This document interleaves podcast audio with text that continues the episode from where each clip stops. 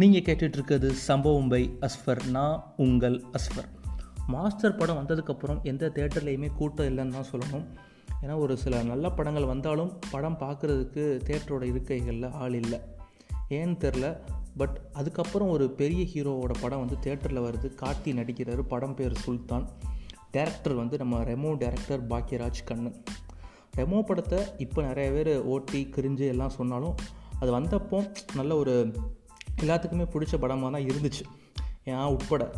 But ரெண்டாயிரத்தி பதினாறில் ரெமோ வந்துச்சுன்னு நினைக்கிறேன். இப்போ ரெண்டாயிரத்தி இருபத்தொன்னில் சுல்தான். எதுக்கு டேரக்டர் இவ்வளோ பெரிய கேப் எடுத்துக்கிட்டாருன்னு தெரியல. ஒருவேளை இன்னும் நிறையா படங்களில் இருந்து சீன்ஸு ஸ்க்ரீன் ப்ளே டைலாக்லாம் எடுக்கிறதுக்காக எடுத்துக்கிட்டாரா என்னன்னு புரியல. அதுக்கப்புறம் தான் புரிஞ்சிச்சு எனக்கு. பாக்யராஜ் கண்ணன் வந்து நம்ம அட்லியோட அசிஸ்டண்ட் நம்பா. அட்லியோட அசிஸ்டன்ட்னு சொல்லிட்டு அதுக்கப்புறம் அவர்கிட்ட எப்படி கதை ஸ்க்ரீன் ப்ளே டைலாக்லாம் எதிர்பார்க்கலாம்? அப்படின்னு நீங்கள் கேட்குறது எனக்கும் புரியுது. பட் என்ன பண்ண? அட்லி சுட்ட இட்லியவே அப்படியே உதிர்த்து உப்மாவாக கொடுத்துருக்காரு நம்ம டேரக்டர் பாக்கியராஜ் கண்ணன். அப்படியே கொஞ்சம் மெர்சல் அப்படியே பிகிலு லைட்டாக அப்படியே கொஞ்சம் விவசாயியை பற்றி பூமிநாதன் சொல்கிற கான்ஸ்பிரேசி தேரியெல்லாம் அப்படியே உதிர்த்து மலைச்சாரல் மாதிரி போட்டால் சுல்தான் ரெடி அப்படின்னு சொல்கிறாங்க கதை என்னடா அப்படின்னா ஒரு நூறு ரவுடியை வச்சு ரவுடிசம் பண்ணிகிட்ருக்காரு நம்ம நெப்போலியன். அவருக்கு பிறக்கிற குழந்த தான் நம்ம கார்த்தி.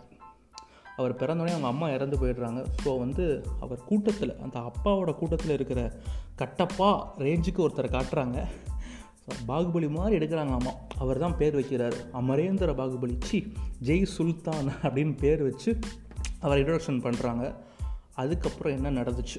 அதை போக நெப்போலியன் வந்து ஒரு வாக்கு கொடுக்குறாரு. ஒரு ஊர் மக்கள் வந்து கேட்குறாங்க எங்கள் கிராமத்தில் வந்து விவசாயம் பண்ண விட மாட்டுறாங்க ஸோ வந்து என் மண்ணையும் மக்களையும் நீ தான் காப்பாற்றணும் அப்படின்னு சொல்கிறாங்க மண்ணையும் மக்களையும் காப்பாற்றணுமா இது ஏதோ பட டைலாக் மாதிரி இருக்குல்ல. Yeah that's Draupathi. மண்ணையும் பொண்ணையும் காப்பாற்றணும் பதில் மண்ணையும் என் மக்களையும் காப்பாற்றுன்னு லைட்டாக மாற்றி விட்ருக்காங்க பட் என்ன பண்ண? ஸோ வந்து நெப்போலியன் வந்து சத்தியம் பண்ணிடுறாரு. ஸோ வந்து அதை வந்து கார்த்தி வந்து எப்படி அந்த நூறு ரவுடிகளோட சேர்ந்து அந்த சத்தியத்தை அப்பா வாக்கு கொடுத்ததை எப்படி காப்பாற்றினார் அப்படிங்கிறது தான் படத்தோட மீதி கதை. படம் எடுத்தோடனே ஆரம்பித்தோடனே அந்த பாகுபலி சீன்ஸை அப்படியே ஞாபகப்படுத்தினாங்க. அப்போவே ரைட்டு நிறையா சீன்ஸை உருவப்பட்டிருக்கு அப்படின்னு புரிஞ்சிச்சு. அதுக்கப்புறம் கட் பண்ணால் தேவர் மகன் எப்பா இந்த சண்டையெல்லாம் வேணாம்ப்பா நான் வெளிநாட்டுக்கே போகிறேன்ப்பா அப்படிங்கிறத அப்படியே சீனாக வச்சிடுறாங்க. என்னடா தேவர் மகன் படமும் வந்தாச்சா? அது என்ன படத்தலாண்டா விட்டு வச்சுருக்கீங்க? அப்படின்னு கேட்குறதுக்குள்ள வில்லனோட இன்ட்ரொடக்ஷன் கேஜிஎஃப்பில் எவ்வளோ மாசாக பார்த்தோம் அவரை? கருடா அப்படின்னு மாசா செலுத்து போய் சிலரெல்லாம் விட்டு எறிஞ்சிருப்போம். அவரை இங்கே சும்மா அங்கங்கே நடக்க விட்டு அவருக்கு டைலாக் எனக்கு தெரிஞ்சு சிறுத்தை சிவா எழுதியிருப்பார்னு நினைக்கிறேன். அது ஒரு யானை கூட்டம். நூறு தலை ராவண அப்படிங்கிற மாதிரி ஹீரோவுக்கு வெறும் பில்டப் மட்டுமே கொடுத்துக்கிட்டு இருக்காரு. அதெல்லாம் தாண்டி படம் நடிக்க அவங்களுக்கு தோணலாம். என்னடா படம் ஃபுல்லாக கேஜிஎஃபோட சாயல் அடிக்குதே கேஜிஎஃப் வாடை அடிக்குதே அப்படின்னு தோணலாம். நீங்கள் என்னடா நினைக்கிறது? நான் கேஜிஎஃப் டைலாக்கே வைக்கிறேன்டா அப்படிங்கிற மாதிரி கேஜிஎஃப் பட டைலாக் அப்படியே எடுத்து வச்சுட்டார். அவன் பின்னாடி நூறு பேர் நிற்கலை நூறு பேருக்கு முன்னாடி அவன் நிற்கிறான் அவன் நின்னா என்ன உட்காந்தா எனக்கு என்னடா அப்படிங்கிற மாதிரி தான் தோணுச்சு. ஃபஸ்ட் ஆஃப்லேயே நம்ம கேஜிஎஃப் கருடாவை அடித்து படுக்க போட்டுறாங்க. அப்போவே என் ஃபிலிம் பை பாக்கியராஜ் கண்ணன் போட்டு முடிச்சிருந்தா நான் அப்போவே தூங்க வீட்டுக்கு போயிருப்பேன். அது அவங்களுக்கு பொறுக்கல. செகண்ட் ஹாஃபில் இன்னொரு வில்லன் கார்ப்பரேட் வில்லன் இறக்குறாங்களாம். ரைட்டு கத்திலாம் வருது அப்படின்னு எனக்கு தோணுச்சு. Kaththi Sarkar CEO in the house அப்படிங்கிற மாதிரி ஒரு வில்லன் வந்து இறங்குறான்.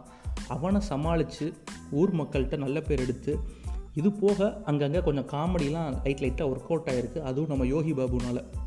ஃபஸ்ட் ஹாஃபில் அங்கங்கே சிரிக்க வைக்கிறாரு. செகண்ட் ஹாஃபில் எங்கே போனார்னே தெரில மனுஷன். வேறு ஷூட்டிங்க்கு போயிட்டாருன்னு நினைக்கிறேன். செகண்ட் ஹாஃபில் ஆளையே காணும். இன்னொன்று பெரிய ஒரு கண்டினியூட்டி மிஸ்டேக்காக எனக்கு பட்டுச்சு. நிறைய பேர்த்துக்கு பார்த்துருப்பாங்கன்னு தெரில ஒரு சீனில் கார்த்திக் வந்து முடி கம்மியாக இருக்குது இன்னொரு சீனில் ஃபங்க் விட்ருக்காரு ஐ திங்க் பொன்னியின் செல்வன் படத்துக்காக முடி வளர்க்க ஆரம்பிச்சிருப்பான்னு நினைக்கிறேன். அந்த காலகட்டத்தில் சரி பொன்னியின் செல்வன் ஷூட்டிங் வேறு தள்ளி போயிடுச்சு வேறு படம் இல்லையா? இல்லை ஏதாவது ஒரு படம் வந்தாலும் சரி நம்ம நடிக்க போகிறோம் இங்கே பார்த்தா என்ன பார்க்காட்டி என்ன அப்படிங்கிற மாதிரி பூமி இப்போ வந்த சுல்தான் ஏன்னா ரெண்டு பேருமே ஜெயம் ரவி ஆகட்டும் கார்த்தி ஆகட்டும் ரெண்டு பேருமே பொன்னியின் செல்வன் படத்தில் நடிச்சிட்டு இருக்காங்க. ஸோ போகிற போக்கில் ஒரு படம் பண்ணிட்டு போவோம் அப்படிங்கிற மாதிரி நடிச்சாரான்னு தெரில ஸோ அந்த மாதிரி கண்டினியூட்டி மிஸ்டேக்லாம் நிறையாவே இருந்துச்சு.